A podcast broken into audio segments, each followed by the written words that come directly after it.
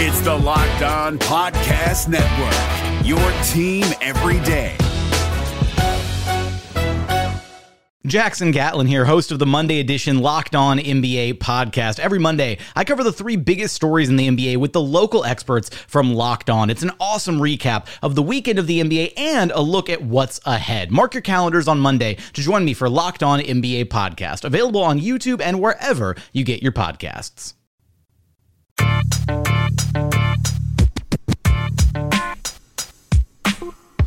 You are Locked On Magic, your daily podcast on the Orlando Magic, part of the Locked On Podcast Network.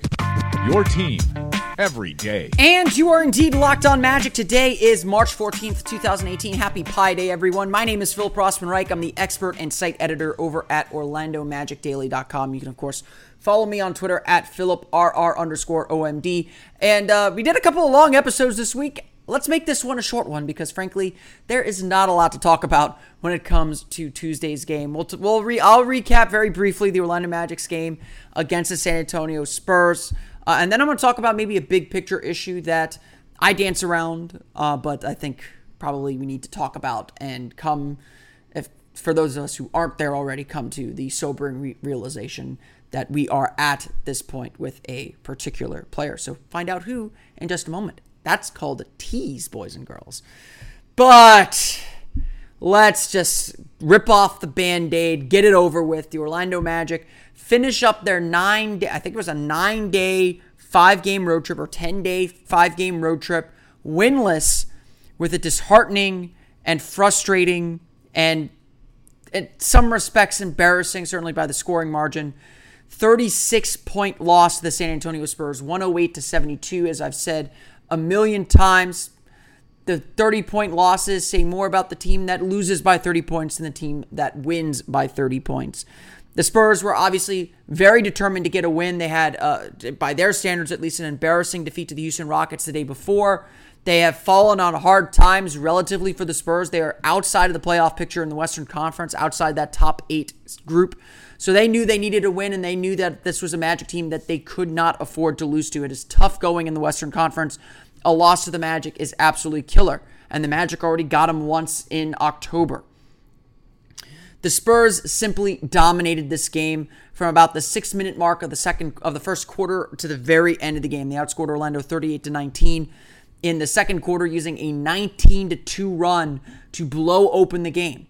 As if that weren't bad enough, the Spurs used a 14 to 2 run to start the second half to make this game an absolute laugher. San Antonio led by as much as 42 points as Orlando could never solve San Antonio's defense. Eventually, um, never really shooting better than 30% at any point in the game. I mean, Orlando was shooting in the 30s almost the entire game, struggling to get the ball moving, struggling to create good offense, and just struggling to do all the things that they need to do to win, especially undermanned. Aaron Gordon did not play, did not clear the concussion protocols in time. Uh, Evan Fournier also still out with sprained M- MCL. And so it was up to Nikola Vucevic and Jonathan Simmons, and both just had absolutely terrible games. Again, there's just not a lot to say about this game in the positive. I, I, I, there is one positive, and I will note that in a moment. But it was just a very, very bad game for Orlando, and to, to some extent, we should have seen this coming. Um, this when the schedule came out, and I looked at the schedule, I said, this game against the San Antonio Spurs was a schedule loss. It had schedule loss written all over it. I don't care that the Magic had two days off in San Antonio to get their legs back under them. The last game of any road trip is always hard. Always. And this was the longest road trip that the Magic took all season. Five game losing streak. They lost another two key players to injury. This one had loss written all over it, and, and it only got worse as, as this confluence of just bad energy for the Magic just came together with the Spurs, ultimately uh, needing this win and playing like a very focused and you know like a fully operational Death Star, as as our good pal uh, Jeff Garcia of Locked On Spurs might put it. The Magic just were not going to be able to do very much this game, uh, and I think uh, while 36 point defeat is not you can't merely chalk that up to a schedule loss. It's not merely that the Magic were tired and on a long road trip and looking forward to coming home. I think Wednesday's game against the Milwaukee Bucks is also a schedule loss. Um, a back to back to end a long road trip is insane. And I thought the NBA was going to get rid of some of these things. And I, I, I mean, I remember even talking to some of the Magic staffers about about the schedule back when it, the schedule still kind of mattered. And I was like, you know, I look at that long homestand and that first game, that first back to back coming home is really, really weird. And then they play Boston, who we all thought was going to be good. And then they'll get a little bit of a deep breath before playing Toronto next Tuesday. But just a just a weird scheduling quirk that the Magic are going to have to deal with. And obviously, you can't do anything about the schedule. You got to play the games.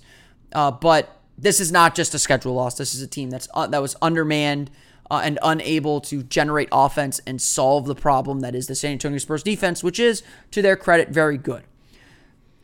This is as much about the Magic playing poorly as it is the Spurs playing well. Because Orlando was right there with, with San Antonio at the beginning of the game. It was a 24 18 game after the first quarter. And while Orlando's offense was very much stuck in the mud and, and really struggling to get the ball moving, I thought the defense played really, really well. While Jonathan Isaac was in, at least he brought good energy defensively to begin the game. I thought he made some really nice rotations.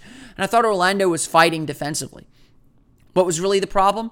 Is that Orlando got punched in the mouth and did never responded. And San Antonio was not in the mood to let Orlando back up and get a breath. So the Magic never really challenged in this game and fell 108 to 72. Again, the final stats will reveal just how painful this one was. The NBA playoffs are right around the corner, and Locked On NBA is here daily to keep you caught up with all the late season drama. Every Monday, Jackson Gatlin rounds up the three biggest stories around the league, helping to break down the NBA playoffs. Mark your calendars to listen to Locked On NBA every Monday to be up to date. Locked On NBA, available on YouTube and wherever you get podcasts. Part of the Locked On Podcast Network, your team every day. And so let's dig into those final stats. San Antonio ends up shooting 47.6% from the floor, 9 for 19 from beyond the arc, 19 for 23 from the foul line. LaMarcus Aldridge with 24 points uh, on 11 for 17 shooting, 25 minutes, 51 seconds, seven rebounds for him as well. Really all they needed. He was just d- dominant, dominant on the inside for, for the Spurs. The Spurs end up with seven blocked shots, two from Danny Green, two from Pau Gasol. Um, Orlando, when they did get to the basket, were not able to finish over over the length, over the over the contact there. Patty Mills 13 points, Dejounte Murray 11, Tony Parker 10, Paul Gasol 11, Danny Green 11. Just a balanced, typical Spurs effort. They broke the Magic down and just did whatever they wanted with them. It was it was maybe not San Antonio's best game. Maybe I shouldn't have given them the A that I gave them in the grades but generally just beat Orlando down. And you can look at that in Orlando's stats. Let's go through those as I've delayed it far enough. Orlando shoots 28 for 82. That's 34.1% from the floor. 7 for 23 from beyond the arc, which is not great. Perfect 9 for 9 from the foul line, but um, only, you know, only 9 free throw attempts. Not going to get the job done when you need to get to the foul line, when you need to find easy points. Orlando turns the ball over 20 times. I repeat that 20 times as they got frustrated, especially in the second half, trying to create and force things to get back into the game. That did not work, obviously, uh, as Orlando only fell further into the hole, trying to, to, to create something out of this game. Now, your leading score for the game, and this is not a typo, it's Nikola Vucevic and Jonathan Simmons. That part you expect. This is not a mistake nor a typo. They led the team in scoring with 10 points. I cannot recall the last time uh, the Magic were led in scoring by so few points. Nikola Vucevic, 10 points, 10 rebounds, 5 for 14 shooting, 4 turnovers on the game. Jonathan Simmons in his first regular season game back in San Antonio, 10 points, 3 for 13 shooting. Neither were able to get into much of a rhythm. And of course, with Orlando down Evan Fournier and Aaron Gordon, the Magic need both of those guys to play really well, as they did against the Clippers on Saturday when the Magic really had a chance to win that game. Of course, they, they weren't, weren't able to pull that off as they're now on a five game losing streak, having dropped all five games on this West Coast trip.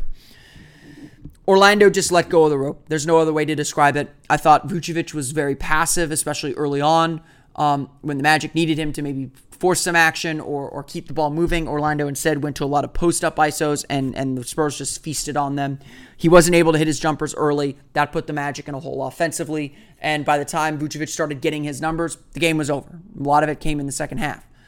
Jonathan Simmons, I think, I think he was generally trying to do the right things, took some good shots, um, but this is kind of who Jonathan Simmons is too. He'll you know, we we know that he can have these big games. We know that he can he can put up a lot a lot of points when you give him the ball, but ultimately we also know that he's not supposed to be that number one guy. He's not supposed to be the guy that you give the ball to against the other team's best best players.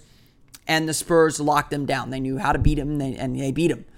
Um, his shot's going to come and go, and it was not there tonight, and that hurt him in the end too, and hurt the Magic as well. Really, no good performances from anyone on the Magic. DJ Augustin had nine points, six assists, six of the Magic's 16 assists actually, three for seven shooting. I guess that's okay. Shelvin Mack had seven points, three for nine shooting. Mario Hezonja uh, had four points on two for seven shooting with six rebounds and three assists. An okay game for him, I suppose. Um, Arron Afflalo looked good, I guess. Seven points, three for six as he got a third quarter run uh, with the Magic just trying to uh, eh, with the Magic trying to get Jonathan Simmons some rest with thinking ahead to Wednesday's game. Uh, but you know, does that really mean anything? I, I, guess the only positive I can say from this game is that Jonathan Isaac continues to look very, very good. And at least in the first quarter, in his first quarter stint, in the first half stint, he looked as aggressive offensively as he's been all year long, or at least since returning from injury. Seven points, three for five shooting, one for two from beyond the arc, five rebounds, three turnovers for him as well. Uh, but um, a lot of that came in the second half as he was trying to force a little bit more. San Antonio's defense was just just on today, uh, or on in this game. Um, Isaac continues to be a standout defensively. He'll, he'll make rookie mistakes. You can see him making some rookie mistakes. Um, he'll be a little bit late sometimes. He'll commit fouls. So what? We can live with that. Defensively, he continues to get a lot of deflections. He continues to make a lot of the hustle plays that the Magic need him to make. He recovers really well when he does uh, when he does make a little bit of a mistake or when he does get beat, uh, and he harasses teams. Like they they're going to have to scout him defensively pretty soon. It's very very clear. And once those minute restrictions go up, when he can start playing 30 minutes a game, he needs to be in the starting lineup. Period. Full stop. He is that good and that much of an impact defensively. Uh, and besides the fact that the Magic need to play him as much as possible the rest of the season, especially with Aaron Gordon when the time comes. And who knows, that could be could be Wednesday, it could be Friday with with Aaron Gordon. But Isaac is playing some phenomenal basketball. Um, playing playing really as well as we could expect him to play, considering the time he's missed. He's beginning to assert himself more offensively, which I think is a good sign. Um, thought he did really really good things and was really the only player that stood out to me in a positive way in the game on Tuesday. Now, he turned the ball over as he was trying to force things, as everyone was trying to force things. Um, but that's all I can complain about with Isaac's game. He's he's been very very good, and you know I, I tweeted this very early on in the game when it still when the game still was kind of up in the ball in the air. It's nice to be irrationally excited about a rookie. Um, just just the way that the season has gone. Um, having Isaac play at this high of a level is a very positive sign for the team, and so hopefully that continues. The NBA playoffs are right around the corner, and Locked On NBA is here daily to keep you caught up with all the late season drama. Every Monday, Jackson Gatlin rounds up the three biggest stories around the league, helping to break down the NBA playoffs. Mark your calendars to listen to Locked On NBA every Monday to be up to date. Locked On NBA Available on YouTube and wherever you get podcasts. Part of the Locked On Podcast Network. Your team every day. Like I said, there's not a lot to take away from Tuesday's game against the Spurs. It's the kind of game that you can chalk it up to a schedule loss. I plan to, um, although the 36 point margin is certainly not all on the schedule. Um, but it, blowouts like that, it they have. I mean, blowouts like this do not happen, but it's become a way of life for the Magic. I mean, they had plenty of them last year, and it, you know, a loss like this makes you think about the big picture. And, and I just filed my mailbag on Monday. You can check that out on OrlandoMagicDaily.com. I interact with a lot of fans who who talk about the big picture a lot and talk about the future. And you know, I I talk to a lot of people. You can follow me, of course, at Omagic Daily and at Philip R underscore OMD to continue this conversation. And, you know, I've formulated some theories and ideas about where I think this team's going to go uh, in the next in the next year and and figuring out what happens next for the Orlando Magic. And inevitably, I come to one undoubted conclusion. The one thing that I would even say has to happen this summer. And I think it was abundantly clear really the last three games with Aaron Gordon and Evan Fournier out. The last six years, one player has been been the constant, and the last six years are not all on Nikola Vucevic. I'm not I'm not one to pile on Nikola Vucevic. I think we all understand his flaws and his limitations. But watching him play the last three games with this opportunity essentially to go out and show that you belong on this team. Like let's let's be real. Every, this is this is a year that Jeff Weltman said the Magic are going to evaluate everything. This is a year for each player having to prove that they belong on the Orlando Magic, that they are part of this team's future. And yet, with that opportunity, unlike in December when, when he had this opportunity and he played perhaps his best basketball of his career, with that opportunity, the Magic's best remaining player has seemingly disappeared.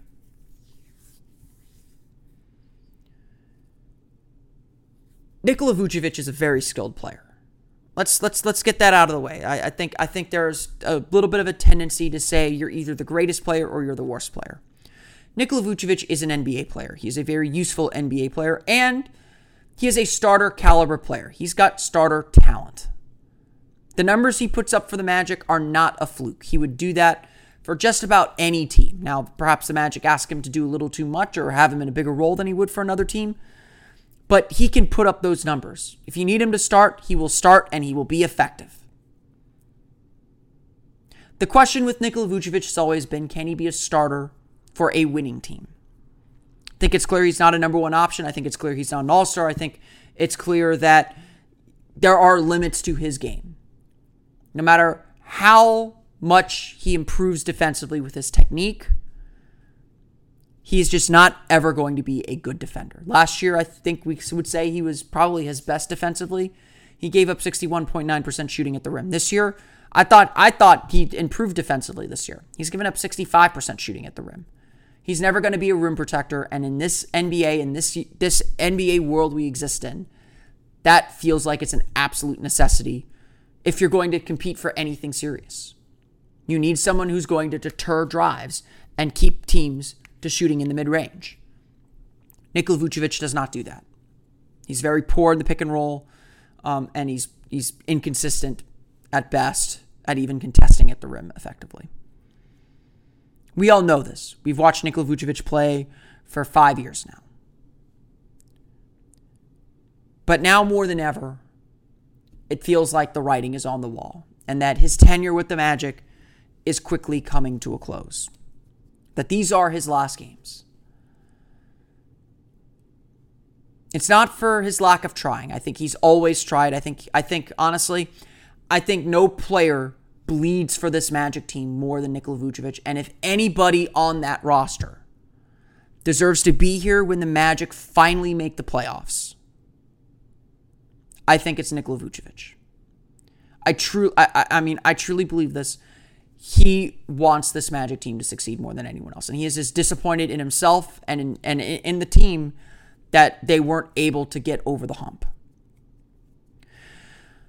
And while I I feel that is very genuine on his part, and he's he's said things to that effect before.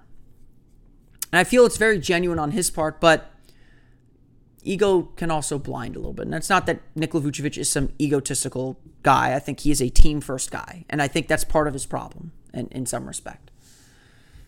In Tuesday's game against the Spurs, the Magic went to him again and again and again. And he was unable to lift the level of his team's play. The fact that so many of these games, like Tuesday nights, have happened on his watch. Not, again, not entirely on him, but they've happened enough. And you ask yourself, well, what what can Nikola Vucevic do to prevent that? So while he's a great complementary player, while his ability to make three pointers now, shooting about 33% from beyond the arc, was a big reason why the team got out to such a hot start. And while he will put up numbers, he can score with the best of them. It's getting to the point where his defensive shortcomings outweigh, if they maybe they always have, outweigh whatever offense he produces. Especially on a night like this when the Magic needed him to come up big. They needed that the last three games. And Saturday he played better, but it took him a while to get going. It feels like the limits that this team puts on itself because of Nikola Vucevic need to be released. That's not to say Bismack Biyombo is a better option. Nikola Vucevic, the Magic are better defensively with Vucevic on the floor, even when Biyombo is the starter. The Magic have about a 114 defensive rating with Biyombo as a starter. Nikola Vucevic, when the Magic, when Nik, Nikola Vucevic is on the floor, the Magic are at about a 107 or 108 defensive rating. It's not good at all. And again, that's not all on Vucevic. But the winds of change are here. We know this offseason the Magic need to move on. The Magic need to start reshaping and remaking this roster. And Vucevic will be entering the last year of his contract. Surely someone will find some value in that, in an expiring deal of a player who can be productive in a bench role or a starting role. And at this point, it's not about sentimentality. Vooch is one of the nicest guys uh, that I've met. And again, I think he bleeds magic blue. And I hope he always will. And I hope, you know, people are going to look back at this era and it's going to be defined as the Vucevic era because he was the one guy that was here the entire time.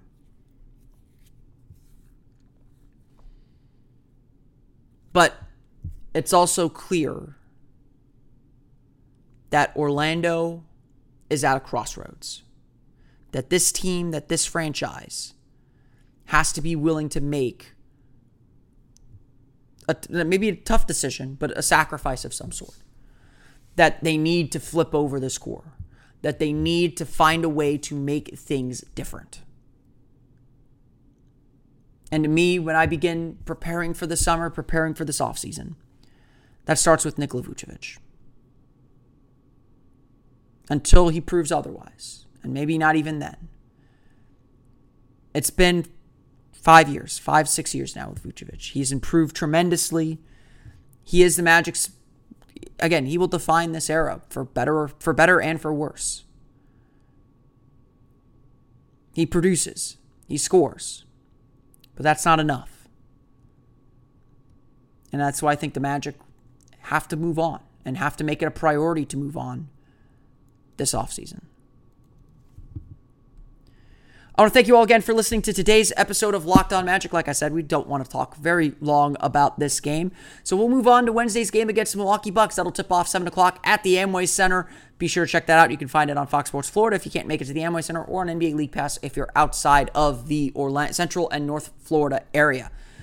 You can, of course, follow the podcast on Twitter at Locked On Magic as well as like us on Facebook at Locked On Magic. You can subscribe to the podcast on iTunes, Stitcher, TuneIn, and all the fun places you download podcasts to your podcast enabled listening device. For the latest on the Orlando Magic, be sure to check out OrlandoMagicDaily.com. You can, of course, follow us on Twitter at OMagicDaily. And, of course, follow me on Twitter at PhilipRR underscore OMD. That's going to do it for me today. Tomorrow, I'll have a complete recap of the Magic's game against the Milwaukee Bucks. But until then, for Orlando Magic Daily and Locked On Magic, this has been Philip Rossman Reich. I will see you all again next time for another episode of Locked On Magic. You are Locked On Magic, your daily Orlando Magic podcast, part of the Locked On Podcast Network.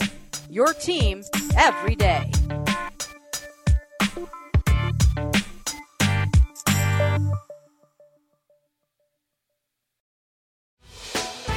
Hey, Prime members, you can listen to this Locked On podcast ad free on Amazon Music. Download the Amazon Music app today.